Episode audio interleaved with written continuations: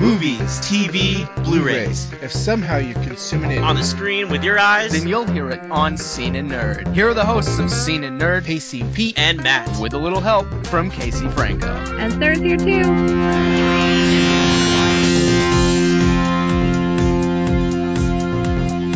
Proudly brought to you by G W W Radio. Welcome to Scene N Nerd. Uh, we're back. It's it's been a week, but uh, we we took the week off. We all had some stuff going on, but we wanted to make sure we did come back this week because there was a lot of T V going on, a lot of movie stuff going on. So we're gonna we're gonna just jump right into it. Um, I'm your host, Pacing Pete. Alongside always is Mister I'm Salzy. Yeah, that's me. Broadcasting from Earth five, so a little closer this time. Yep, uh, Matt. Matt's uh, he likes to uh, you know travel the dimensions and, and go to the other multiverse and and land somewhere else that we don't know where he is. But you're doing okay over there in Earth five today, right, Matt? Yeah, yeah, do, we're doing good. Um, so far, no catastrophic typhoons or tornadoes to mess up my recording devices, so it's good. Good stuff. Um, and tonight we're joined by a very special guest. It's her first time on Scene N Nerd. Please welcome Amelia. Now let me know if I pronounce this incorrectly. Emberwing? Yeah. Oh, perfect. Okay. I yeah. just, okay, cool. I just want to make sure because um, I know what it's like to have your name butchered. So, your last name butchered. Uh, so yeah. I, I, I always try to make sure that I ask the person, is that right? Did I say it right? Even before I even get there. So. I prefer. Okay, cool. Um, all right, so we're gonna kick things off with redactions. I mean, we were off for a week, but Matt, did we screw anything up from the week before? Um, not that I know of. Uh, we're squeaky clean from a couple weeks back. I just wanted to say sorry for everyone or for anyone who was waiting for a new episode last week. Um, we assure you it was super last minute that we had to cancel because yeah. of some things happening. So um, thanks for your patience, and we're happy to be back this week. Yeah, personal things happened at the last minute. Just, you know, things out of our control, but we wanted to make sure we were back this week because, like I said, a lot of T V to get into. Uh, we'll, we'll be talking um, our usual shows today, and then um, at the end we'll talk a little uh, Batman, Superman, and uh, maybe a little Deadpool, so we'll just see how things go. All right, so we're going to kick things off here with Agent Carter this week, and today's uh, this week's Agent Carter was a um, a double helping. Uh, and let's just kick things off here. Um, Amelia, what did you, can you give me your thoughts and impressions of what you thought of uh, just overall both shows? Both episodes were great. Um, I was really, really engaged in both of them. Uh, I was really happy to see Anna Jarvis back. Uh, I was really sad that they gave us such a tremendous character, and then she just wasn't there for, like, four episodes. Um, so they were very good. I was really happy to see Dottie uh, playing with the gang, and there there was a moment where, like, all I could hear was Natasha Romanoff saying he he had orders to kill me, he made a different call. uh, so, like, the parallels between Dottie and the current Black Widow are awesome. And... Uh, I'm really mad that they shot her, and yeah. if she doesn't survive, I'm going to cry like a child. Um, that was quite the cliffhanger. Yeah, yeah, um, yeah. Um, and shout out to both of the writers. Uh, both of them did really good. It was Brandon Easton's, you know, debut episode for Agent Carter, and he did a great job on Monsters, and it was, they were, they were a great couple episodes. Yeah, so, you know, because there were a couple episodes, I'm not going to, you know, I'm going to try and sandwich this this T V talk of, of both shows into one. Now let's talk about mm-hmm. um, Whitney's really starting to seize her power. Um, you know, she's really just fully embracing how the zero matter is taken, is, is, is really inside of her, and she's got this power. We really see it on display when she's in front of the council, and, and they're threatening her, and then, you mm-hmm. know, we see her husband double crosses her. Um, what did you think of that scene, Amelia? Did you, what did you think of Amelia, just, of, of, of Whitney just fully bracing like, you know, who she is now? So, the best villains are the villains that you can feel for. Like, you don't agree with what they're doing at all. But you, you see how they got there, and you see why they're doing what they're doing. And so, they did a great job on the first five episodes of helping show you what got Whitney to this point. So, by the time she finally snapped and gobbled up a bunch of Hydra jerks, um, totally Hydra, by the way, uh... it was it was like it was wrong. You were obviously like, you can't do that. That's a bad thing. But it was also really satisfying, especially as a woman, to see just this woman who has been beaten down her whole life and underestimated and just treated as pretty when she's really a genius, to just see her snap and be like, all right, well, this is my show now, so sit down and listen up, or I'm going to kill you. Okay, bye. Yeah, she really does do it with a smile, too. I'm really enjoying the actress that's uh, taken Whitney and, and really just developed this villainous character. Um, definitely something different than what we saw with Dottie in season one um, against Peggy. And, you know, it's just, it's a little bit more, you know, a little bit, a, a lot tougher of a villain. Um, mainly because she has powers and she can just use them to kill anybody um, anytime she wants.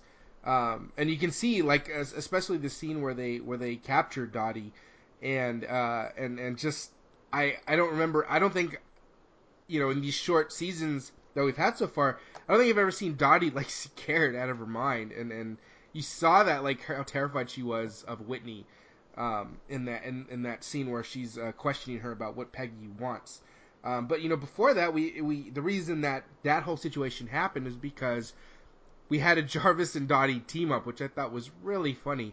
um, Amelia, what did you think of, of that dynamic? Um, you know, Peggy was obviously out of commission, she couldn't do it, so they had to bring in Dottie. What did you think of that whole, you know, Jarvis and Dottie team up? I thought it was delightful, just because they're polar opposites. So it was hilarious to see Jarvis's, like, class and awkwardness trying to deal with with a Black Widow, and he he handled it really well, uh, except for when he wasn't. And when he wasn't, it wasn't awkward or uncomfortable. It was just funny. So I thought that was a that was a fun way to just incorporate a little bit of humor into the show. Yeah, it it really was. It really it was really like a funny funny moment. Um, mm-hmm. And then and of course, when just as they think that everything's going okay and the plan is kind of starting to work, uh, then we see Jack walk in. Um, and just just F Y I, Amelia, Jack is Matt's favorite character on the show, right, Matt? Okay. Wait, hold on. Before you throw me under the bus, who's Jack? He's the he's um Chad Michael Murray, yes, right? Yes. Yeah. Dude, I love to hate him. He's so bad. So yes, yeah. Not because I agree with all of his things. I just like him that he's a terrible human being. So you know, I'll, I'll tell you, I I actually I like the character as well, despite the fact that he is a chauvinist tool. Because I think he's eventually not going to be a chauvinist tool. So I think that I like to hope that he's going to be okay. And maybe that's Chad Michael Murray's jawline talking, or maybe it's just that, you know, there's it, he he has those glimmers of hope. Like, you can already see him kind of starting to pull away from Vernon and just kind of be like, I don't know if I agree with you. I'm still going to stick with you because you're securing my future, but you can, you can see the hesitance there, even though he, you know, went in and ruined everything. You know, speaking of Vernon, uh, do you think we're going to get to see him fully realized with, with, his, I mean, clearly he's playing a villainous role that, I mean, you know, it, it seems to me it's all kind of connection, connected to Hydra.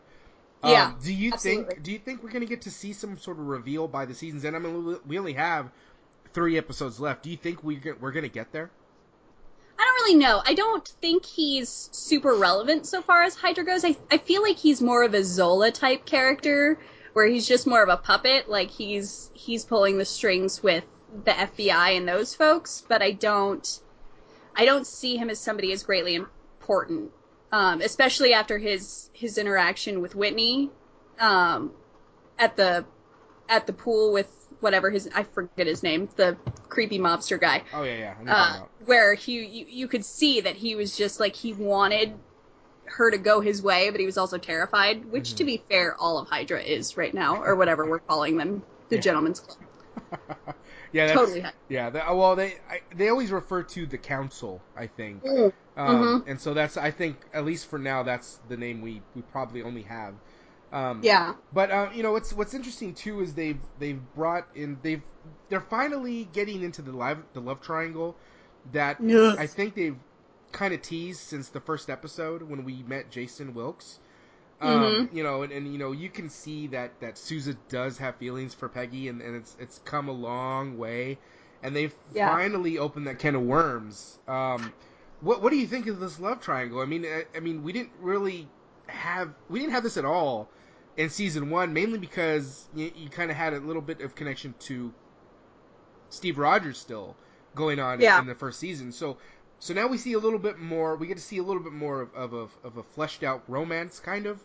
Um, what do you think of this love triangle? Do you do you like where it's going? Um, you know, uh, even though we only have just a few episodes left. So let me preface this with I love Peggy Carter with all of my heart. I love Daniel Sousa with all of my heart, and I like Jason Wilkes a great deal. With that being said, there is no place in any story in the history of ever. For love triangles. Death to the love triangle. Make it stop. Make it go away. Stop using it as a story angle. It's not fun. It's not interesting. Its only purpose is to cause drama, and it's annoying. I hate them. So basically, uh, stop trying to make Fetch happen, right? Yes! Stop trying to make Fetch happen. Fetch is never going to happen. um, I hate them ardently. Like, I just... Ugh, they're awful. So, I don't... I want it to stop, is essentially what I want. I don't care who she ends up with. I just want it to go away. Do you, do you think this is the kind of thing they'll drag on till the end of the the the, the season, or do you think this will it, this was the most we're gonna get? Yeah, I don't I don't know, because here's the other thing is I like Violet, and a lot of people were mad about Violet because it's just shippers being ticked off that there's somebody else there. Yeah. Um, but I like I. When they first introduced Violet, I was really concerned. It was like, you're really sweet and nice and kind, so I'm worried you're a spy, because I watch Supernatural too much, and I have P T S D about characters. So, I like I like Violet, so I kind of want that to work out, but I just, I don't know. I, I feel like they can't just leave it here. I feel like they're going to explore that more, because, you know, Peggy ending up with somebody is is a part of the story, like she, just the moving past Steve Rogers, which, you know, Steggy for life. Um... But, yeah, like, it, it's going to continue. I wish it wouldn't. I wish it hadn't started. And that's not a shot at the writers. Like, they are certainly not the first show, and they are not the last show that's going to use the love triangle. But mm-hmm. it, it's going to keep going. Yeah, it, it. I think I. I think I definitely agree with everything you you just said. You know, it's there. There is a place for for that, but not in these settings. Um, yeah. And, and it it you know, and and these shortened seasons, you only have so many episodes to. Work on certain characters and focus on particular stories. So, yeah, I, I think that while introducing Jason Wilkes, who I who I really like as a character, um, yeah. it it does take away from other things they could be doing. You know, like maybe establishing more of Whitney's power now that she's, you know, who she is. You know, realize who she is. Um, maybe seeing what's going on with Dottie, which we'll talk mm-hmm. about in just a second. Um, yeah. Or even, let me just jump right into this now. Jason getting captured. Um, yeah. What did you think of that? That you know, um, you know, Dottie obviously had the distraction going on for everybody, so that her and her her new her new henchman can can go and, and take Jason. What did you think of that? How that all went down? So I, not to toot my own horn, but I am hilarious to watch T V shows with because I get so into it. I'm also a football fan, so I'm used to screaming at my T V. so like I, oh yeah, congratulations by the way. Thanks. Uh, not my Lions, but hey, go Broncos. Um, so, like, from the moment they realized that the trap was not set up where Dottie was, the trap was with Anna and Jason, I started freaking out and screaming at my T V. And, it, like, I again, I do like Jason. I care about him a lot. I like him and Peggy's dynamic. I want him to stick around, but I was not worried about him. I was worried about Anna, so I am just shrieking at my television for her to hide throughout this entire span of time. And then they, you know, they get him and they walk out. And of course, you know, Anna Jarvis, being the precious muffin that she is, like, stomps out. It's like, you're not going to take him and they're going to stop you. And I'm just like, no, you're supposed to be hiding. So, like, I'm sad that Jason got kidnapped, but I'm more... just save Anna Jarvis immediately right now and tell me she's okay. Yeah, that was a pretty crazy, that was a crazy moment. Um, and it really shows, You know, like I said, it, she really established herself as a villain in this episode. Yes. And, and that Ugh. and that really took the cake. I mean, that was like almost like Vandal Savage level of, of savagery, so to speak. Um, how she handled that. That was just, oh, uh, you kind of, you felt so bad for Jarvis. I mean, he just, poor guy. I mean, just nothing was going right, and then that happened. So, yeah. Um, but in the midst of all that happening, taking her to the hospital and, and trying to make sure she was okay, then Dottie escapes. Yes. So, um, you know, what did you think of her role in this whole episode, and then how she's gone? I mean, do you think we're going to get to see her again? Oh yeah, for sure. Like that's that's not a story that they're just going to leave open. And I mean, it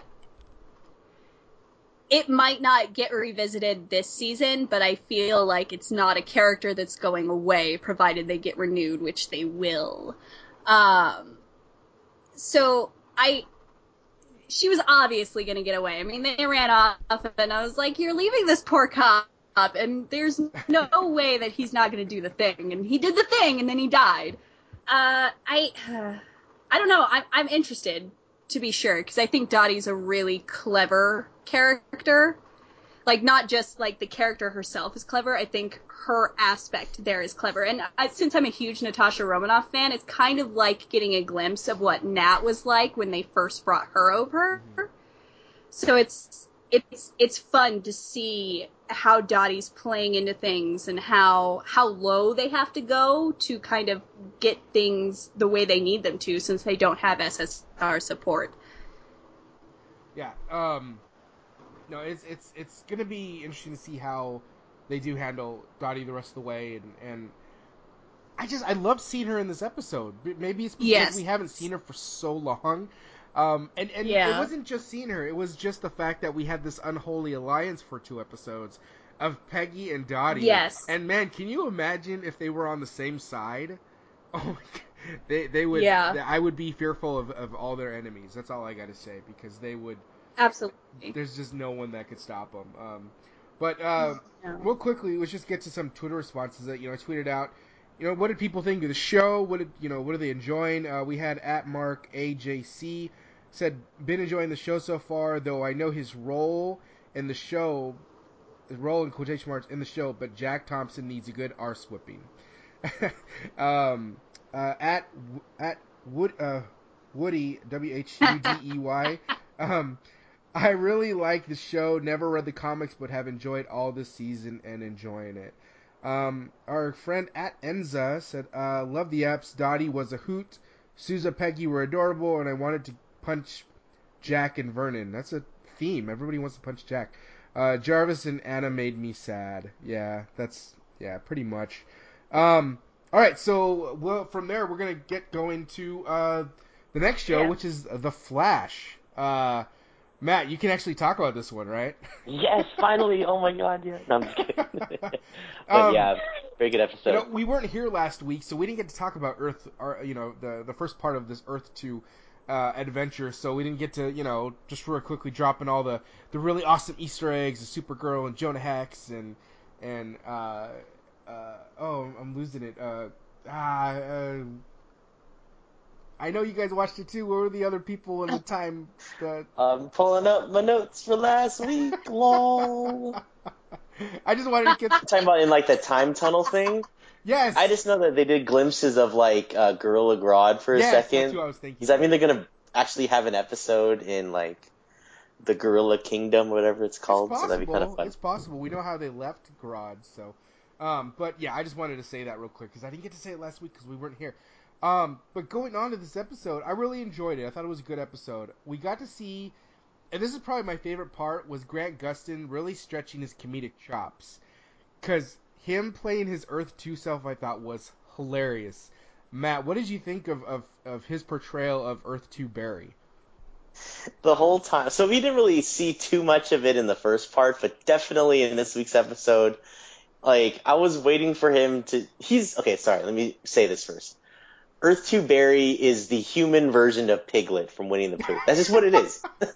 That's just... Like, he's just, oh, dear, and then, like... And then, um, but he definitely, like, still had his Barry Allen moment where he's talking to Earth one Barry, and he's like, you know what? I went up here on like ice traps and wingtips with zero traction, and we're all here because we want to save you. So quit being an asshole and let us save you. And I thought that was pretty fun. I wasn't expecting that from Earth two Barry. I thought he was just going to be the hiding behind um, Detective Iris uh, Allen for, or Iris West, West I, guess, I don't know. West Allen, yeah. What does it say? Anyway, yeah. Um, yeah, so I, I, I really liked how the moment he put on glasses, he was just like a scared little guy. Um, and then even when he was complaining about being like locked up, he's like, how, like, how dare you chain me to this thing and leave me here forever? And how long was I in here for? It's like a day, and then just silence. So, um, definitely kind of a wuss version of him, but, uh, it, it was really funny to see him, um, even in, even as like Earth One Barry, uh, Grant Gustin really nailed, like, you know, he's taking a selfie with Cisco, and um, when they ran into um, uh, what's it called, Deathstorm uh, Reject Number One, and they're all like, oh, "Gasp, he's a bad guy," and then he's really not. So that was kind of funny. Yeah, um, no, that was that I'm, was funny. I'm definitely getting my mileage out of uh, that that GIF for sure, of both Cisco and Barry gasping in fear. Um, so it was it was fun seeing uh, seeing Grant Gustin play a Barry that's not focused on being the Flash and carrying the burden of of Central City. So um, super fun, yeah, man. Yeah, that was that was a lot of fun. Definitely one of my one of if not my favorite parts of that of that episode. You know, we start off the episode with Zoom just after Wells, and I feel like I feel like now we're really starting to see Zoom in his tr- you know, I mean, not that that we never really saw him in a villainous form, but now we're, you know, like I was saying with with Whitney and Frost and, and Agent Carter, Zoom we're getting we're really getting to see how um how crazy he can be, and and especially with what he wants. uh Amelia, what did you think of, of, of that opening and how he's going everywhere? I mean, basically putting signs up, give me Harrison Wells or else.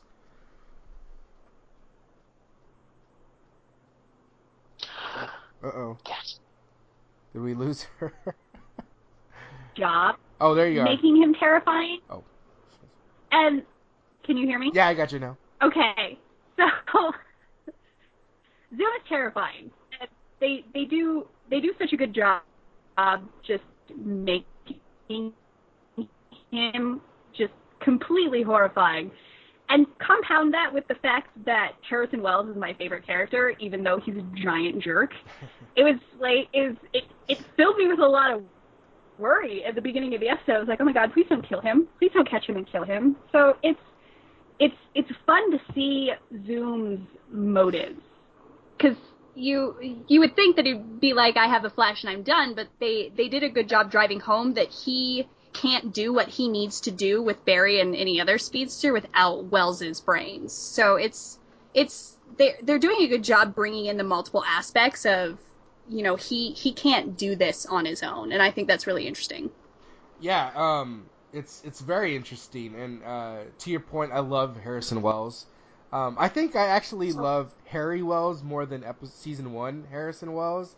Um, mm-hmm. Maybe because, I don't know, I, I, I always go back to the very beginning when they meet Harry Wells, and and uh, and Cisco probably says the line of all lines when he goes, you know, our our our Harrison Wells is a bad guy, but you're just a dick. Like, that was just yeah. like, that was just so perfect how Cisco did that and, and said that, just nailed that line. Um, yeah. Now, uh, let's uh, let's do something we do hear quite a bit on the show, and that is theory spiral. Um, We we've seen the Man in the Iron Mask a few times now, and, and everyone's theories are, are rampant and going crazy, and everybody has their ideas. And Amelia, I'll start with you. Who do you think is in the Iron Mask? I think it's absolutely Jay, and I don't think the Jay that's on Earth One is Jay. Um, yeah, I'm, I'm I'm sticking with Jay. Um, now, if if if if that is Jay, who do you think? The Jay Garrick that we're seeing, who is that? I have no idea, but I do know that I just want Caitlyn Snow to be freaking happy is what I want, okay? So I, I'm sitting here like, can you just leave her alone? Can you let her have something that's nice for once, you giant jerks? But I, I, I really don't know who the Jay Garrick that's there is. Uh, but yeah, I, I we've we've seen somebody assume somebody. I mean, all of last season, Wells wasn't really Wells, yeah, so we know point. that it's possible in this in this universe. Mm-hmm. So yeah, I don't, I I don't think the character that we're seeing is Jay Garrick. To to further that point, like there are so many moments where Jay has had such surprising cowardice, and like Jay Garrick fans are like, "What's what are you doing?" Yeah. This is Jay freaking Garrick. Like, what's happening right now? So I'm just kind of like, are you are you playing up like these characteristics that you feel this person has, and like overcompensating and like becoming them? So yeah, I I definitely don't think Earth One Jay is Jay. Well, to me, what always bothered me about Jay is if if he has the Speed Force, and and you know we've always seen we've seen Barry lose his speed, but then he gets it right back, whether it yeah. doesn't matter how it is. And so what always bothered me was, okay, wait a second, if he's really Jay Garrick, if he's really who he says he is, then velocity, the, all the velocity six, seven, eight, nines would have jump-started his his ability, and he yeah. would be fine. So I always found it weird that he was, he, he only was able, he was basically working at thirty, forty percent, and then he lost his speed, and and I always thought it was very odd. Um, so it's going to be interesting to see um, who who this is. Is this an imposter Jay? Who who is the imposter Jay? Um, yeah. If it turns out that way. Uh, Matt, what do you think? What do you what are your theories on this? Well, when I first saw that, I was like, wait, is that like the Spartan helmet like surgically attached to somebody or something? I was like, wait a second. What is that doing in this show again? Um... No, nobody, nobody else thought it was a Spartan helmet on top of somebody. I did. Okay, uh, okay, no, that's fine. That's cool. You didn't, it's fine, Pete. Um, deafening silence. No, uh, I, I didn't really think about who was under the mask until like I started seeing people talk about it on Twitter. I don't have like a hard guess, but I probably think it's. Um, I don't think it's Jay. Although by me saying that, it probably is Jay. Uh, just because. I've given him so much crap, like Jay Garrick, um, in the past few like uh, weeks, just because he's so boring and stuff, and really a lot of episodes. And then he really like saddled up and became a badass this episode. So um, um, I I don't want it to be a captured actual Jay in the in the one on Earth one is super evil, because yeah, I agree, Amelia. Caitlyn should be happy. She deserves to be happy. Poor oh my girl. God. She, and no matter what Earth she's on, she always loses uh, Ronnie, and I felt really bad. Um, oh. But under the helmet, I, I'm thinking it uh, it might be another speedster to reveal. Um, it could be like Earth two Wally. It'd be kind of cool.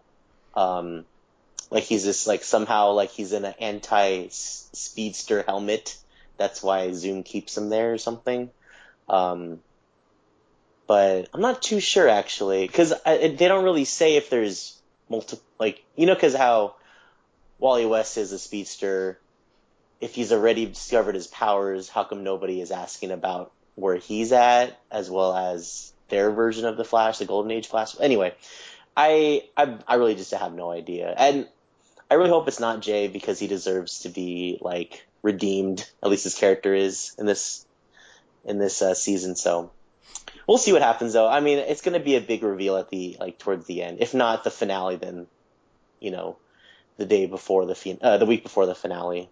Yeah, it's it's going to be interesting if it is Jay. I mean, I can definitely see why people would would would cling to that theory, and I think it makes sense. Um, partially because if you think about it, there's no one else that it's not like Zoom went out and and, and you know took hostage a bunch of people. He was very specific about who he took hostage. So, you know, you got Barry, and you got Jesse, and then you got Mystery Man, who might be Jay Garrick. And it makes sense if he's trying to zap everyone's juice, if he's trying to zap everyone's speed, um, it would make sense to have the speedsters there so he can, you know, he can go, so he can, you know, fully realize his plan.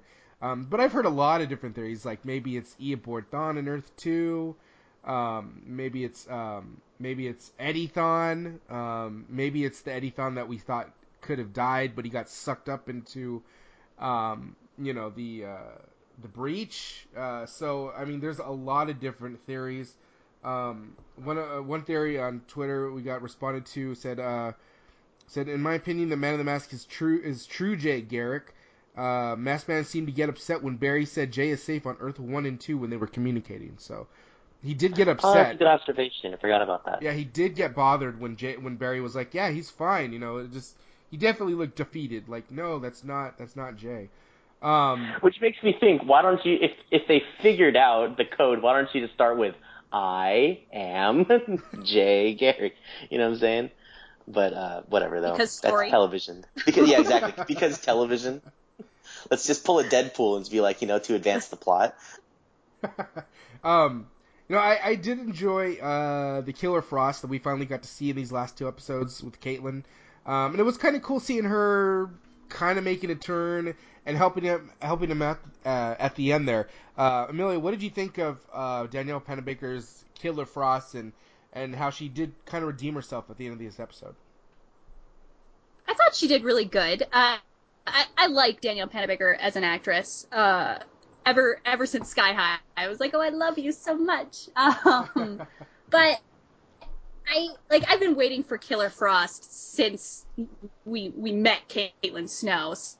I'm really glad that they aren't making the Caitlyn that we know Killer Frost, because that was something I was really terrified of at the end of season one, because um, I didn't want to lose her because I love Caitlyn. But I thought they did a good job of staying at the core of who Caitlyn Snow is, even though it's it's Earth one and Earth two Caitlyn. At the end of the day, she still loved Ronnie. Or Deathstorm, or whatever, you know, Killer Frost decided to call him. And I, I really enjoyed the the Cisco moment beforehand, because it, it, if if you remember in season one, like, even though Caitlyn was the one that lost Ronnie, she was there for Cisco a lot about, you know, blaming himself, about leaving him. So it was nice to see Cisco kind of be able to turn the tables and, you know, be like, hey, you know, you can do some good here. I know you love him. Let's go do the right thing. So that was nice. Yeah, that was nice. And like I said, it was very redeeming for her character, even though I think it, it, it, yeah. it's it's an off-screen thing, so we don't know if she's alive or dead. Um, you know, she could have luckily made it out. Knowing Zoom, he could have just killed her as soon as he had the chance. Um, and then speaking of killing people, um, he might have killed Jay or whoever is parading around as Jay. Matt, what did you think of that sequence where it seemed a little convenient that Jay was kind of walking a little towards the breach, very kind of cliche-ish setting up almost. Um, but then instead of just like him getting sucked in or, or, or Zoom pulling him in, which he did, he s- straight sticks his arm right through his chest. Uh, what did you think of that whole sequence? Do you remember um, Point Break with Keanu Reeves and he turns around and gives a thumbs up in the rain? Yes. I was waiting for him to do that. Because the whole time Jay was, like, walking towards the reactor, everyone's like, yay, they're back, yay. And I'm like, why is Jay going towards the reactor? Why is he going towards the portal? And I'm, like, physically stepping away from the screen. I'm like, don't do it, dude. You, you're finally cool. Don't do it, dude. And then he turns around, he's, like, smiling, and I'm like, oh, God. Zoom's arm's going to come right through him. And then it did happen. So I don't think he's dead. I think Zoom somehow just kind of, like, grabbed him haphazardly. Um, and if and if Zoom's, like, for some reason saw Jay on the other side and wanted to kill him, just, like, to fuck up with people, um, language, sorry, Sarah, if you're listening, um, then that kind of kills the whole idea of who's under the helmet, because why would he just kill Jay, or that Jay, if he's if he Zoom planted Jay on the other side, you know what I'm saying? Um So, I don't know. I, I I really don't think he's dead. They invested too much time and effort into the Jay and Caitlyn storyline for Jay just to die just like that. Um, but the re-return to Earth two for Jay would be fun, and a final showdown with Zoom in Earth two, and then somehow crossing over back into Earth one would be fun. So, um, I don't know. We'll just have to see what happens. I I don't have too much theory about it. No, that well, that'll be interesting too, because I think that speaks to um, this could definitely speak to uh, you know, if Jay is the other person in the in the cell, um, you know, uh, this could be Zoom controlling whoever this person, this fake Jay is. So Um, I think that that's probably, to me, that's what g- kind of threw it in the fire more, that it could be uh, uh, a fake Jay, because Zoom can use, I mean, if he's been using, if Zoom's been using Jay to get to Earth one and, and somehow close to Barry, uh, he, he pretty much becomes expendable if, if Zoom just decides to go and do things on his own. So, um, all right, so let's move on then to this week's episode of Arrow. Um, which was pretty interesting. I actually enjoyed this week's episode. Um, there was a lot of stuff going on, uh, especially with uh, Oliver and his uh, mayoral race. And and we had a new, uh, well, not a new character, but we had a new candidate uh, kind of come out of nowhere and surprise him and, and have a debate with him. Uh, Amelia, what did you think of this, uh, of Damien Darhk's wife uh, stepping into this uh, opposing role, and which which obviously turned out to be much more than what it was? So I, I find Dark's wife pretty uninteresting, but I did like that she was a catalyst to bring out some of that classic Oliver Queen sass. Because for the past, or for the first three seasons, we didn't have Oliver Queen and the Green Arrow. We had Bruce Wayne and Batman. It's very nice to see that they've finally moved away from Batman's story to telling a Green Arrow story. Oliver and the Green Arrow are quippy, they're sassy, they're funny, and Oliver got so many great shots in that were just, they were they were little, they were slight, but I was like, ah, oh, there's that sass, yes! So it, it was, I, I don't really care her as a character, but I did like that she was a catalyst for Air, or Oliver getting those moments. Yeah, she's really stood up to even. Uh, yeah, I, I'm. I don't know if she knows if Oliver's the Green Arrow. I don't even think if Damien knows yet. That's who. Is it, has that been established? I'm, I'm, am I? Am I losing it? Or does oh Dark... yeah. Yes, Dark. Dark knows. Yes. Okay. Okay. Yeah, um, he knows. That's why he shot Felicity. That's right. That's right. Um, but you know, yeah. it's it's it was kind of. I thought it was kind of cool that she just straight stood up to uh, Green Arrow, Oliver. You know, like, I'm not afraid of you. And I thought that was interesting because it just kind of echoed, uh, it echoed how, I guess, her and Dark have this strong personality, and they, and they stand side by side. So I thought that was very interesting character wise. Um, now uh, something that was very interesting in this episode yeah. was we got to see, uh, Thea stumble upon, um, uh, Oliver's, uh, or the, the hush money sent out by, um, their mom. And it's to cover up uh, William, which it, it a lot of this finally is starting to kind of rear its head, which makes sense because we're getting to the end now, so some something like this is going to happen. Now, one of our editors at the G W W dot com, Everett Harm, he wanted me to read a piece from his article he, on the review he wrote because he wanted to know what we thought about about this um, this particular scene um, because he thought it was kind of dumb of the characters to not be prepared that the opposing, um, whether it was a political, uh, a political opposing party or just the villains, would not dig something up like this. Um, and he said, quote, um, let's say on one hand you have a mayoral candidate with a normal campaign team doing standard deep background checks looking for cracks. On the other hand, you have a super tech-savvy evil, evil organization hosted campaign able to do extremely illegal but more effective background checks. The first campaign finds out about Oliver's son, even without the super tech-savvy organization. See the problem? Thea and Oliver talk about William this episode was really stupid, even though it was well acted. If Thea was able to find a discrepancy in the tax fi- the tax, fi- tax filings of their mother that led to Samantha Clayton, and in turn led to her son, you'd expect that they'd realize that Dark would be able to find this out too. Um, what do you guys think of that? Um... Uh, Matt, I'll start with you. What did you think of, uh, do you agree, do you think that they were kind of dumb going about this uh, and didn't think that nobody would try to dig something up on Oliver? Yeah, I was surprised that it was, I almost said John Barrowman. Um, I totally forgot the character's Merlin? name. Malcolm? Yeah, Malcolm Merlin. I'm surprised that it was Malcolm Merlin that had to bring that up to Damien Darhk because he has all these resources.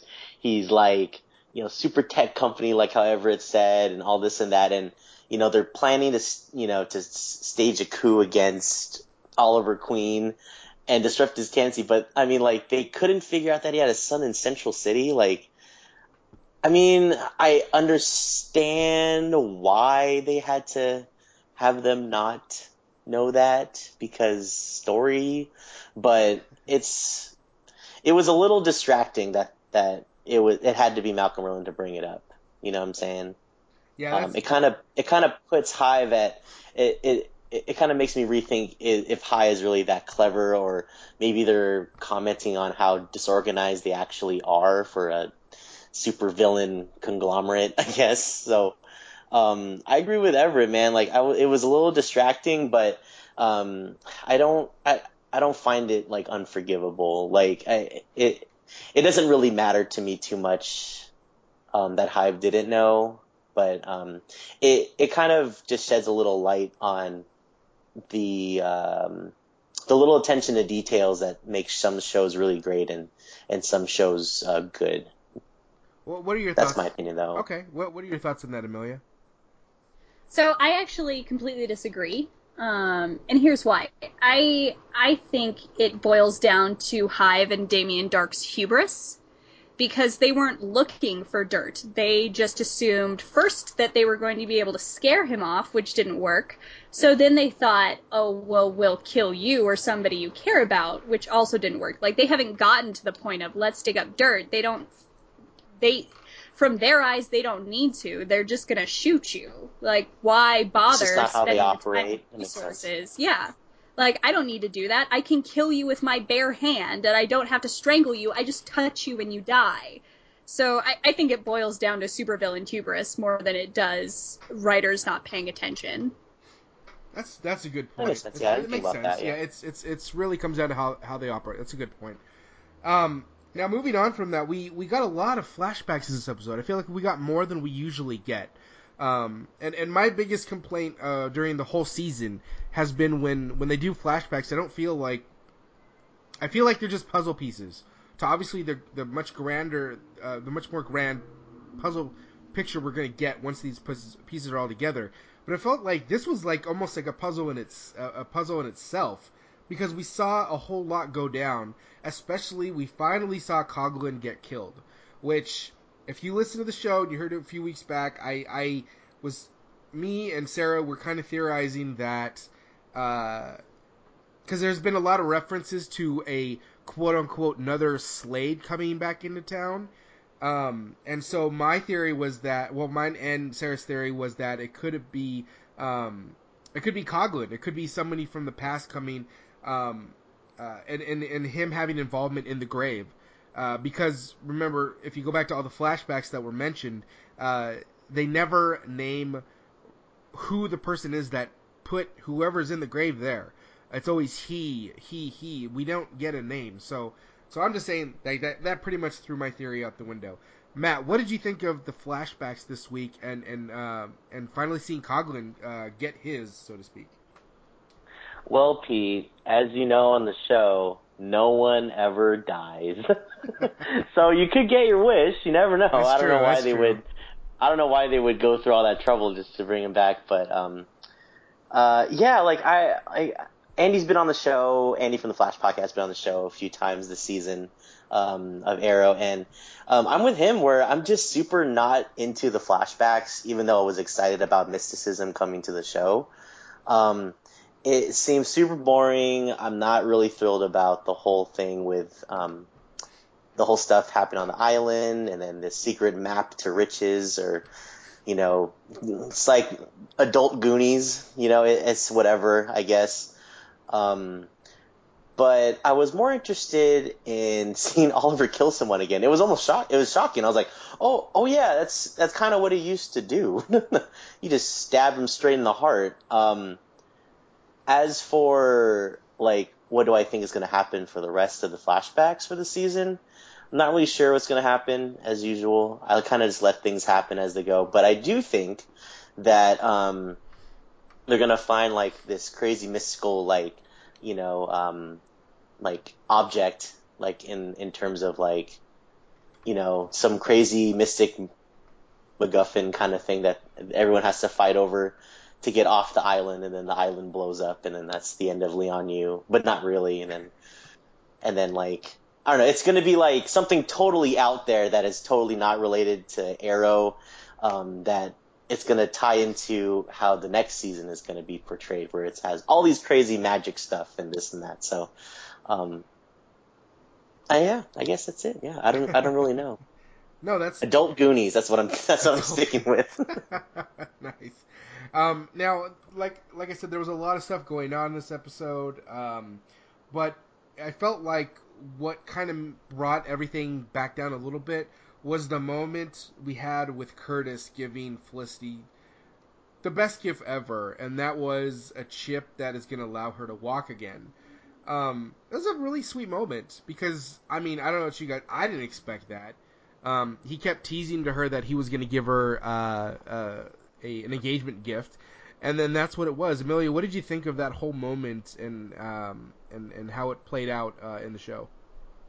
I didn't cry. Oh, I didn't cry at all. Wow. Uh, I I love Felicity Smoke. Felicity Smoke is one of my favorite characters in television slash comic history. So, and, and Barbara Gordon is pretty much one of the only other ones that comes before her. So because of all of the parallels that happen between them, I just, when when she ended up in the wheelchair, I was like, oh no, but it's fine. It's all fine. Like, you're still going to kick ass and be amazing. And then when Curtis showed up with this thing, like I, like you guys, I didn't expect it at all. I thought Curtis was working on some other super secret project and that the engagement gift was just a, an excuse. Like, I didn't think that's what it was at all. So when he told her, and just not so much the look on her face, but the look on Oliver's face. Yeah. And then he called him terrific, and I was like, yee, because he is, yay! So it was it was such a sweet, awesome moment, and I, I loved it a lot. It was, and it, it saved from the creepy, awful suburbia people. That's a good point. Um, no, but Oliver did have a really good reaction, and, and he did have a fantastic nod, so to speak. Um, let's see here. That was super cheesy, wasn't it? Um... Let's see here. So uh, we end the show with Damien showing he has William. Uh, a very creepy moment, it seemed like, almost. Matt, what did you think of, of that ending, and obviously, um, you know, how it's going to affect the rest of the season? Yeah, like, um, well, like, I was waiting for a scene at the end of the episode where it's Damien, like, knocking on the door. Like, like it's a someone knocking at a random door, and person opens the door and it's Damien Darhk, and he's like, like, hi, I'm here to take your son. And then he like kills the wife, or sorry, kills, um, his name's William, right? Uh, kills like the boy's mom or something like that. Mm-hmm. And I was like, oh, well, that's, that's the end of that theory that she's in there. But, um, no, he just kind of just shows up like, hi, we're going to be taking care of him for a little bit. And, um, like, like, the little girl just, no questions, you know, she's like, yeah, sure, whatever, dude, want to come and play? And then he's like, yeah! So I, I'm interested to see how Dark got a hold of William. I'm interested to see how he kind of, uh, if he just straight up kidnapped her, or, like, kind of, like, was super sneaky about manipulating the mom into handing over her son for some reason. But, um... Uh, I, I'm expecting like next week's episode to be like, um, like Oliver, I told you never to talk about William, but he's been kidnapped, so I need your help with you and your super friends.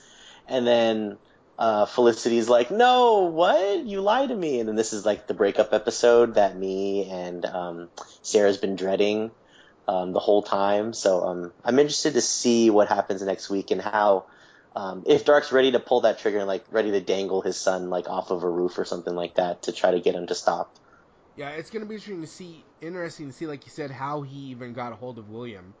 Um, you know, obviously he has, he has his ways, um, but, you know, is, is Samantha alive? Is she being hostage, taken hostage herself somewhere?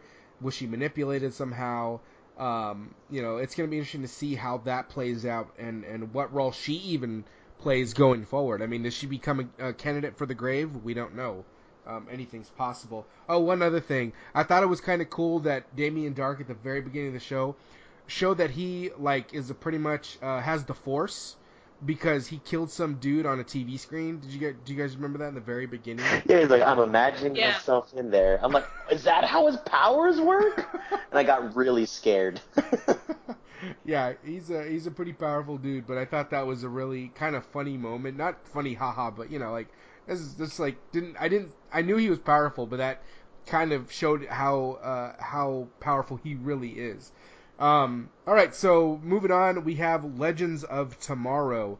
Uh, you know, this started out very interesting because, you know, this is the second part. Uh, this is the second part of this of this uh, kind of arc they got going on, and and we start off with Stein in Star Labs with uh, Cisco, kind of. Uh, Amelia, what did you think of that opening and and how uh, and how it was kind of weird to see Star Labs and Cisco and not Cisco-ish. I didn't like it. It made me uncomfortable. I didn't want to be a part of it. I like not not because like it was bad writing, just because it was it was not Cisco, and it was so clearly not Cisco. It was just like, ugh, get stop it, stop this, this bleh, no, no. It made you sick bleh. to your stomach, didn't it? It did. It made me feel uneasy. Like, get this out of here. What is this? Yeah, that was that was really weird because I, I I think actually that day. I don't know if they'd released it that day or, or that week, but I had watched, they released the first, like, minute or so of that scene on the internet, and I saw it, and I was like, what? Like, Cisco's in the episode, like, what the heck's going on? So, I was very intrigued, but um, I think that we can all, like, agree that it was definitely not the Cisco we know, um, because of how he was dressed and how he was talking to, to Doctor Stein. It just, it was just very, very weird, but very nice handling of how to, how to, how to take control of Doctor Stein or manipulate him uh, to try to get him to talk. Obviously, it didn't it didn't work till uh, Vandal Savage had to come in and take some drastic measures. Um, uh, oh, before I move forward, I did want to mention I was disappointed that we didn't get to meet Mayor Snart in Earth two. I just wanted to put that out. Oh, there. My God, I'm so sad. Uh, I, wa- I wanted. To I would have loved to have seen that. I wanted to see that so bad. So speaking of of of. Uh, of Leonard Snart. Um, how cool was it, Matt, to see the to to hear him uh, bust that Prison Break reference? Oh, do you remember? Oh, you didn't, didn't watch, watch it. it. Never oh, mind. No. Oh no, I'm a fraud. Amelia, save me. I've, I've, I've, I'm sorry, but you're gonna drown here because I've never seen Prison Break. Okay, never mind then. I, okay, you know what though? Okay, I will say this: I've never seen Prison Break. I know he was in it, um, along with uh, I can't remember his name, but but who the guy who plays uh, Heatwave. Um, Heatwave. So I know they have yeah. the connection there, but he did, I, I, he did drop the whole, uh, you know, this isn't my first time breaking out of prisons reference, and I thought that was kind of cool. Um, obviously, if you're a Prison Break fan, you went crazy when you heard him say that. Um, now, Vandal Savage, man, this guy is just is just crazy to another degree. Um, the way he, you know, was torturing uh, Ray and um, and Heatwave. Amelia, what did you think of, of that? I mean, he he just really knows how to get at you without killing people. I mean, there's just it was crazy. He's so gross, and they've done such a good job making him gross from the very first episode. Like, you're watching him, and you see who you don't know is Hunter's wife and child at this point, but you see him, and he just, like, caps a woman and a child at point-blank range, and you're just like, well, all right then, let's go, okay. Uh, and just every episode since, they have had something just making your skin crawl with this character, and that's it. They uh, and this episode he tortured, you know, the fluffy bunny Ray Palmer, and you're just like, ugh, ugh. He's gross. You know, speaking of Ray Palmer, what did you think of of? Yeah, is he a little? Is he too much Boy Scout? Is he too goody goody? Um. Or is he, or do you think, or do you think that's exactly how Ray Palmer is and, and, and Brian O'Rourke is portraying him? Because he, he does bring that very goody-goody attitude, but it's it's not, it's because he believes in things. He he even says that uh, when he's having this conversation with the Heatwave. You know, I don't, I believe in things. That's why I stand up to what, I, I may take an ass whipping, but it's because of something I believe in. What do you think of all that? So, two things. They called Brandon Routh a Boy Scout, and I fangirled for, like, three minutes straight. Like, I literally did a stupid little dance in my chair because that is Superman, oh, totally. And I was so yeah. happy. Mm-hmm, mm-hmm. Um, like, literally sat there squeeing like a moron. Um, second of all, I love the way they are depicting Ray Palmer. And, the like, the first two episodes, that was my primary complaint with the show, was could you guys maybe lay off Ray for three seconds? Because, like, everybody was taking shots at him. And he just kept taking it. And throughout the whole show, he's continued to, you know, be that person that takes it. But in this episode, we got to see him stand up for those things. And it made it so much better. It was like it was like Wash and Mal in War Stories. It was just that great moment of these are my beliefs and these are my ideals, and yeah, they're gonna get me hurt, but I'm not gonna let them hurt you. It uh, it was so good. I loved it. I love the way they're portraying Ray, and I love the way Brandon Routh does it. Yeah, he's um, I, I've loved Brandon Routh as Ray Palmer ever since we've had him on Arrow. You know, I mean, I just yeah. his. His inclusion into the D C T V universe has been really awesome, and his take on, on Ray Palmer, Adam, has been has been great, and I, I love his addition to the show, and, and he's been really really good in, on Legends. It's been he's been really really good. I've, I've enjoyed his character a lot. Um, now the yeah. other thing going on too is we had Jefferson uh, really stepping up to the plate. Uh, you know, we, the last couple episodes, he and Stein have pretty much been at each other's throats. Um, they haven't been able to get along at times, uh, even when they've been, you know, when they've when they've come together to form Firestorm. Um, so it was really good to see, because I mean, I almost feel like in the last episode we had um, Kendra kind of still kind of dealing with what she's going through. You know, she lost Carter. She's still trying to. Uh, I mean, even though she she remembers who she is from her past life, she's still trying to embrace herself. And I and I saw mm-hmm. some similar par- parallels with Jefferson in this episode, in this last two episodes, because he, he's still trying to find himself as well. Um, you know, you saw that when he was in the prison. He's like, you know, oh, I'm, you know, twelve seconds left or whatever. So it's third, and you know, he's he's he's pumped himself up, trying to get himself going. And I really enjoy that. I really liked his character, because I think what they're doing is they're doing a nice job of building his character even more up to be somebody that's that's going to be like a leader one day, or, or somebody that's going to, that people are going to follow. Uh, what did you think yeah. of, of how that arc all went down, and, and how and he really did they, they did almost redeem themselves together when they came together?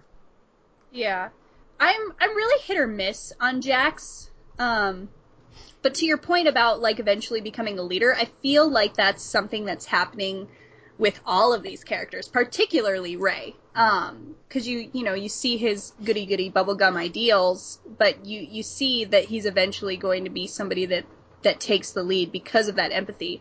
And with, with, with Jax and with Kendra, it's, it's the same thing. And I, I have a hard time with young people. I say as a young person. So like it's, there are definitely moments where I'm like, oh my God, you whiny brat, stop it.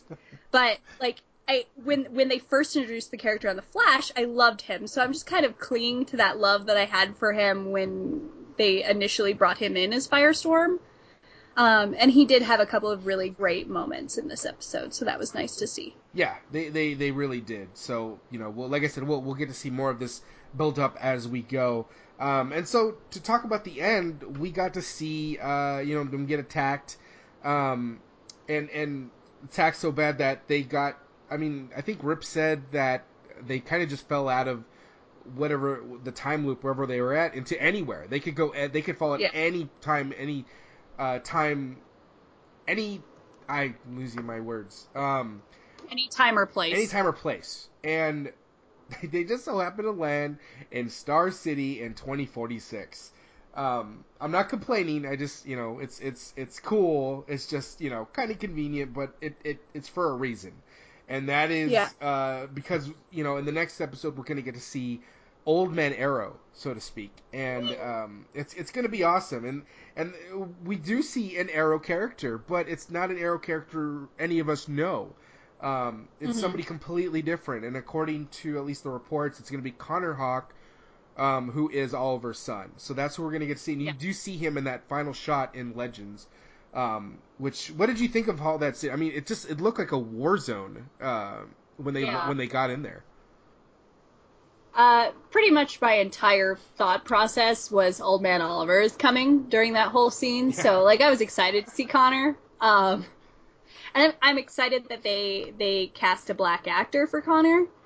Um, so, like, there was there was that excitement from the diversity angle. But pretty much my two thoughts were, Old Man Oliver is coming, and smoke technologies, bitches, yeah. Yeah, I thought was, I, I thought it was, was I it. I, I really liked how Ray was the one who pointed that out, because, you know, like, you know, uh, Sarah, um, you know, anybody, uh, anybody else could have pointed it out, but it was, I thought it was cool that they let Ray say, hey, smoke technology, you know, he just, I, I thought, I really liked that, I thought that was a nice touch.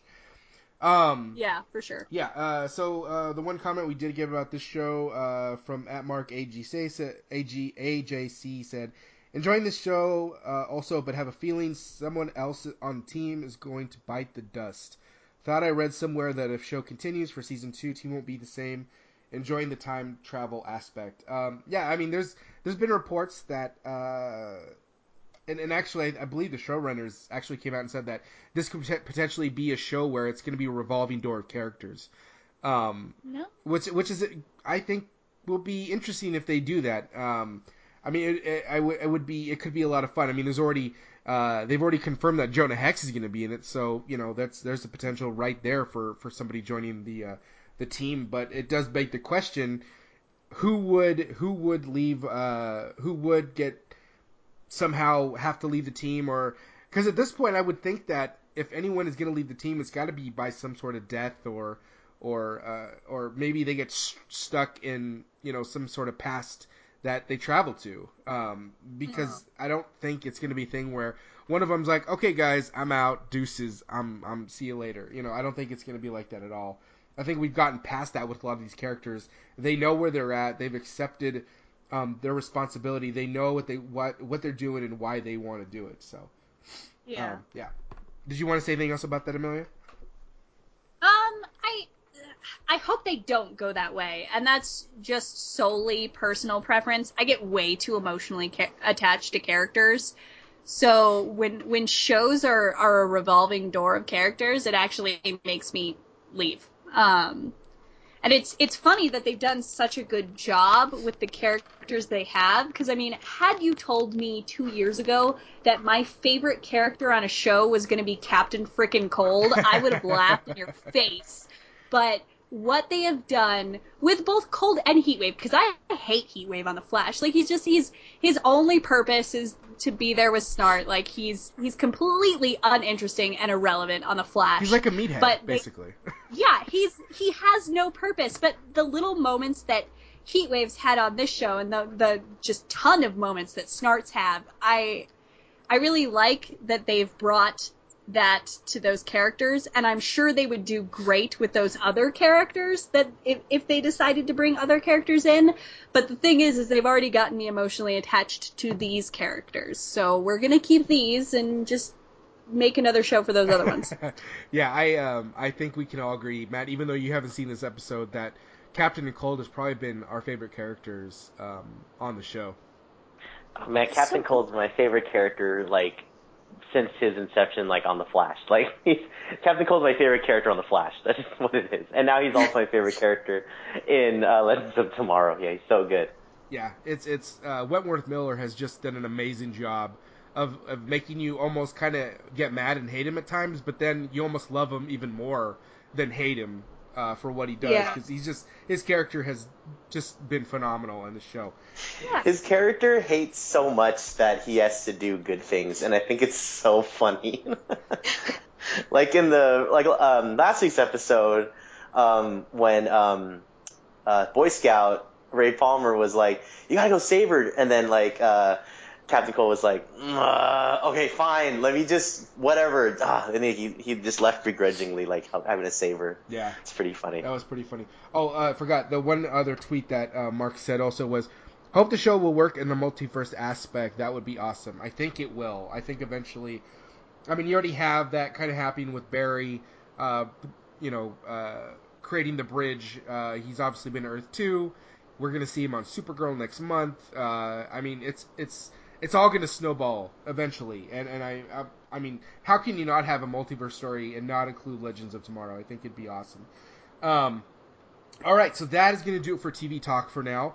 Um, we weren't here last week, like I said earlier, so I wanted to ask you guys your thoughts on the final Batman v Superman trailer. It dropped last week, um, and it's it's certainly been, um, at least for me, one of the better ones that they've done in a while. Um, I mean, I've I'm kind of I kind of like all the trailers in general, but this one, I mean, we got to see, I don't know, Batman was just, was just so badass in that first scene that we see him in.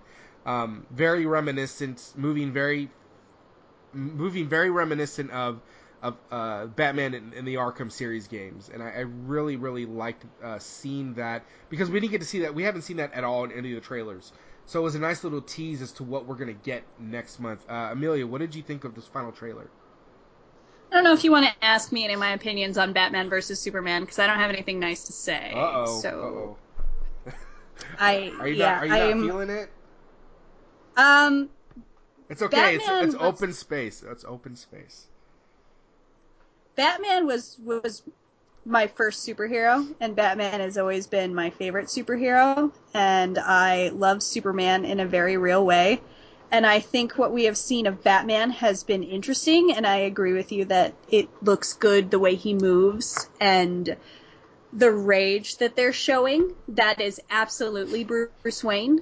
Um, what they are not depicting is Clark Kent, and it makes me irritated in a very real way, especially when the director of the movie comes out and says, I didn't change the character, you just must not obviously be a fan. So, yeah, um, I will go see it, and I hope to be wrong about every single negative thing that I've said, which I will not lie to you, has been a lot. Um, but I do not have high hopes, and I do not care for Zack Snyder, and I do not care for his depiction of Superman. Okay. Because the S means hope, damn it. It stands for hope. You don't get to say it stands for hope and then show no freaking hope in the things. And yes, Batman is constantly like that when he meets new people. That is absolutely how it is. Mm-hmm. But Superman isn't like that. And they're... J- Ma! Merg. No. That's fair. That's totally fair. Um, I respect your opinion. I respect your opinion, so thank you for that. Um, and I'm glad that you guys are excited. Like, I'm so glad that there are people who are stoked for this movie. Like, I'm not trying to say don't enjoy the things that you enjoy. I'm just saying that it's it's not something that I enjoy, and that's totally cool. And, and I totally agree with that. You, you know, that's that's the beauty of everyone going to see the movie. They they have their own opinion. And that's it, and that's great, and and and and um and yeah, that's all I wanted to say about that. Um, Matt, what did you think of the final trailer? You know how you see like final trailers for movies, and they just reveal way too freaking much. Um, I feel like this uh, trailer didn't really do that, at least for me. Um, I don't really know a lot of the motivations behind why they're fighting, which is good. That's kind of the whole pivotal point of the movie. They're fighting each other. Let's find out why. Um, but I'm mostly interested in um, uh, watching Lex Luthor. Um, I'm I'm more curious than excited. Let's just say that. I'm holding reservations, Pete. I know you've been super jazzed about this since the incep- or since they premiered it. I've been like, hmm, I think they're blowing their wad a little soon. Um, and uh, I I don't really dislike what's going on. I don't really have a big background on the characters, but I do know that. Um, I'm I'm definitely holding my reservations until I watch it, um, and I'm I'm not as excited as some people are. People are like, "Oh, this is the movie when D C finally catches up with Marvel in the movies," and I'm like, "D C's been killing it in the animation sector forever. They didn't need to do this, but they did." Um, and then the whole Suicide Squad thing, everyone's super jazzed about that. I've been just kind of like laying in the cut with all these and just kind of picking and choosing which characters look the most interesting. And um, I'm still waiting for that like head shave scene with Jesse Eisenberg just taking the clippers. He goes full crazy as Lex Luthor and just shaves his head because why not? Because I know Zack Snyder would want to put that in because it's super metal, bro. Um, but yeah, like uh, I think the, um, the correct me if I'm wrong, Pete, the last scene in the trailer is when – Um, Supes goes to punch Batman, and then he stops him with his super bat armor, right? Yes, yes. And then he's all like, what the fuck? Yeah, like, uh, yeah. I think that's probably the funniest face um, I've ever seen Henry Cavill ever make. And mind you, he's been in comedy movies. I think that is the best, like, that needs to be like a GIF right now if it's not. It is. So, um, it's totally. Oh, good. Yeah. Tweet it out a million times, Pete, because I just love that face. It's so funny. I was laughing out loud when I saw it um, in theaters when I watched Deadpool. Um, but yeah, the, the trailer looks super fun. Gal Gadot looks super awesome in it. Um, and yeah, I'm I'm um, I'm not exactly excited for the movie, but I'll definitely watch it as soon as I can. Yeah, it's um I'm I'm you know I'm I'm a big D C fan. Um, I'm I'm a huge Batman and Superman fan, so I I'm looking forward to it. I I loved the trailer. I thought it was cool that we got like a pretty Batman heavy, um, a pretty Batman heavy trailer, because it was yeah, yeah we, definitely yeah we didn't you know we've seen bits and pieces of Batman slash Bruce Wayne, but I feel like this was the longest depiction we've seen so far, and it it it, it just kind of jazzes me even more. Um, to see what we're going to get. And, and and part of that is too, is because when you listen to Ben Affleck in his interviews, he really wants to bring justice to this character. Not to say that that's never been done before, um, you know, uh, but in, in other movies, but he really wants to bring you what you've seen in the comic books. And I think we're getting that. And I think, and and, and that's what excites me. Um, uh, and, and as much as I'm a huge Superman fan, it excites me even more to see how these dynamics are going to work. Um, you know, and, and I'm, I, I don't I don't know. I'm just I'm really excited. Um, you know, uh, I'm the opposite of Amelia, which is okay. Um, that's what makes it's us, totally cool. Yeah, it makes us different, and it's totally fine. Um, but you know, I'm I'm I just want to sit. I just I, I just want the movie to be here already, so we can sit down, and we can watch it, and then and then everything can go away, and, and we can all say, okay, it's been done. Part of my hype about the movie is because. Uh, I feel like I've been hearing about a Batman Superman movie for like the last twenty years. So I'm super stoked that we're just, we're finally getting these two on screen, like finally. And, and I mean, we're getting Wonder Woman too, which is even more awesome. So, so that's where my hype comes from. And I'm just, I'm super stoked about that. So that's what I wanted to say about that. Um, but really quickly, uh, Amelia and Matt did see Deadpool. Uh, let's take a second. Um, Amelia, what did you think of Deadpool? Just uh, real quick, uh, non-spoiler uh, thoughts. So, as as somebody who gets super emotionally attached to characters, my first favorite thing about this movie is I didn't cry once. I got to go see a Marvel movie and just laugh for two hours. I like there there were still like. moments where things were hard, or you had to like there there was definitely conflict, but it wasn't soul-crushing conflict where I was like, oh my god, no, that person, or oh my god, no, this person. Like, it was, I got to go see a Marvel movie and laugh and have fun, and I'm sure there are critics who are tearing this movie apart because, you know, that's what critics do, but I thought it was every single thing that it was supposed to be. It was hilarious, it was vulgar, it was crass, and it was violent, and it was a piece of frigging artwork. I loved it. Uh, Matt. Um, Van Wilder became a murderer in a red suit. That's essentially what just happened. um, Ryan Reynolds was born to play this character. I had so much fun with it. I do agree. It's everything that I expected it to be, and it should be, but which is great, and the movie is great, in my opinion, but I would have liked – I felt like I was just along for the ride. Nothing really surprised me. Um, that's my only, like, kind of negative aspect of it. It again, if you're looking for something just to laugh at for, like, an hour and a half, hour, fifty minutes or whatever, it's totally that movie.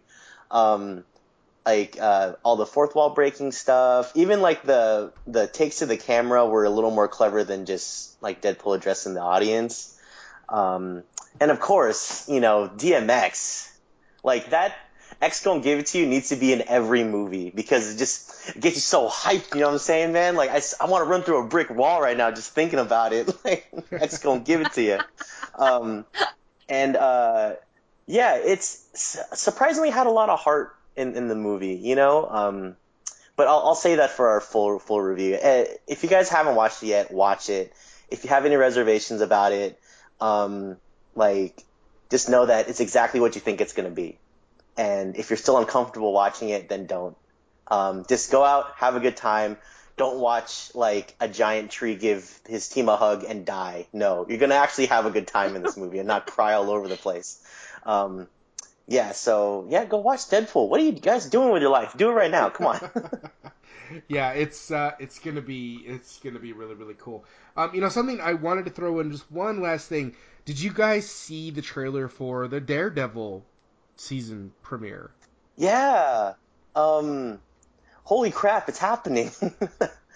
uh, I I treasured the first season so much that um, like duh, they're gonna make a second season.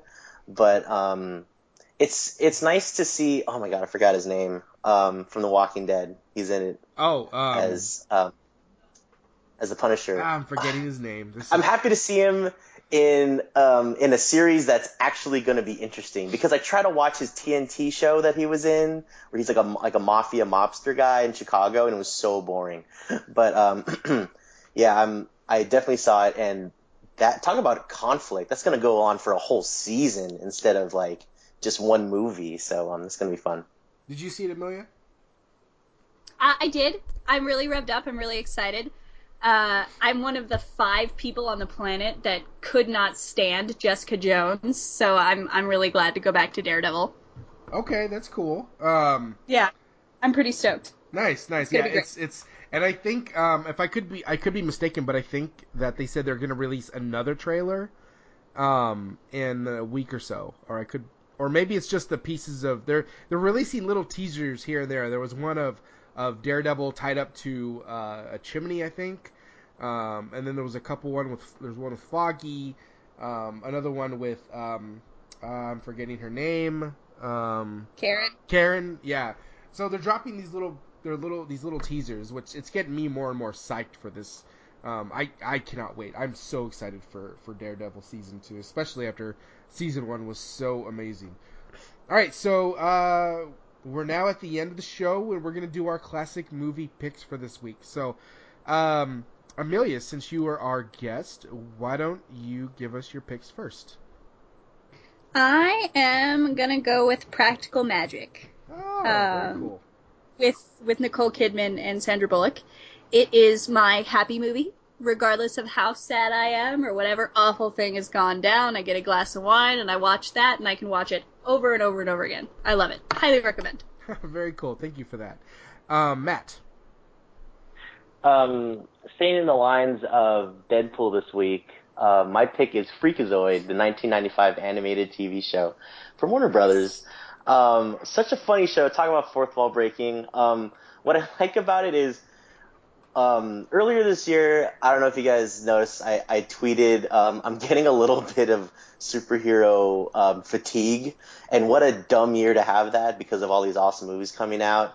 Um, and I'm really happy I watched the Deadpool movie because I it kind of reminded me that you, you have to have fun because we're talking about comic book characters and superhero movies and stuff like that. So um, I, I went ahead and um, started watching the first half of um, season one of Freakazoid. And, um, yeah, like those same comic book tropes are, are still being um, lampooned and parodied and back in the nineties. And um, it's just a fun show. If you've never heard about it, it's it's this old animated show that's uh, very pop culture centric and fourth wall breaking. Um, it's from the same animators and writers as Animaniacs and Pinky and the Brain. Um, it's a Steven Spielberg animated joint, so um, you know you're going to have a good time. So. Uh, where you can watch it, m- maybe on Amazon, but um, I've been borrowing my friends' um, uh, D V Ds of it, and I'm, I'm thoroughly enjoying it. So yes, Freakazoid, that's my pick. Very cool. Thank you for that, Matt. Um, all right, so my pick is uh, not a classic at all. It's actually something that just premiered on Hulu this week, um, and I actually just watched the first episode today, and that is uh, it's it's it's actually on Numbers. It's called eleven twenty-two sixty-three, and it's uh dude, it looks so good. Oh, it's so good. Um it's it's brought to you courtesy of J J Abrams and Stephen King. Let that sink in. Um yeah, it's really, really cool. Uh, it's with James Franco. Um, he plays a character who goes back in time, and I'm I'm totally leaving a bunch of plot holes open here. Um, but uh, he goes back in time to prevent the assassination of John F. Kennedy, and it's really interesting because it's a, it's I think what's really getting to me is it's a different take on, not a completely different take on time travel, but it's just another look on how what you do in the past can affect things in the future. You know, like when we see in Legends of Tomorrow, um, if something is going to happen, Rip immediately shows them, okay, if you don't do this, this is what your future is going to look like. And in this show, what happens is every time James Franco's character is about to do something that's going to affect the future and really mess up the past in a certain way, the past, what it does is it it does something in that moment to almost stop him from doing what he wants to do, from achieving his goal. Uh, for example, um, I'm not giving anything away, but there's a scene where in the very beginning when he gets to nineteen sixty, he goes to a phone booth to call his dad. And he's in like an old school telephone booth, and the lights start flickering, and it's almost like he's not getting any signal, and he can hear his dad's voice, and he's like, Dad, Dad, Dad, and he finally hangs up. Hangs up, walks out of the booth, walks away like five steps, and then he kind of turns around back. Next thing you see is a car completely taking out the phone booth. A woman dies in the process. It's just, it's it's crazy. It's really crazy. I found it very thrilling, very engaging, very interesting. I highly recommend it. If you like time travel, you're really going to find this very interesting because, like I said, it is a very different, interesting, and another take on time travel, especially in this kind of show. This isn't a comic book T V show. Um, or, or even like a, a, a sci-fi show. It's it's very drama or uh, very uh, very drama oriented. So I is this an original idea or is it like an adaptation? It was a, it was a book. Um, I now, granted, I, I didn't okay. I didn't finish the book. I've read part of it. So some of the stuff at the beginning, I kind of knew what was going on, but I didn't finish it. So so I, I was like, you know what? I'm just gonna watch the show. I'll read the book after I watch the show, and it's very interesting. And and like I said, if you like time travel, it's it's very intriguing. Um, I think it might be right up your alley. So it's on Hulu now. Um, you know, they don't release all the shows where you can just binge them right away. So you can watch the first episode. The next episode is releasing the following Monday. So check that out on Hulu. Man, yeah. Legends of Tomorrow plus this, it just makes me want twelve Monkeys to be back. Oh, like, my already. God, I cannot wait till that show comes back. Oh, yes, twelve Monkeys, amazing. Um... All right, so that is going to do it for our show today. Um, hope you enjoyed it. It was good to be back, and hopefully we won't be taking weeks off again anytime soon. Um, Amelia, thank you for coming on the show today.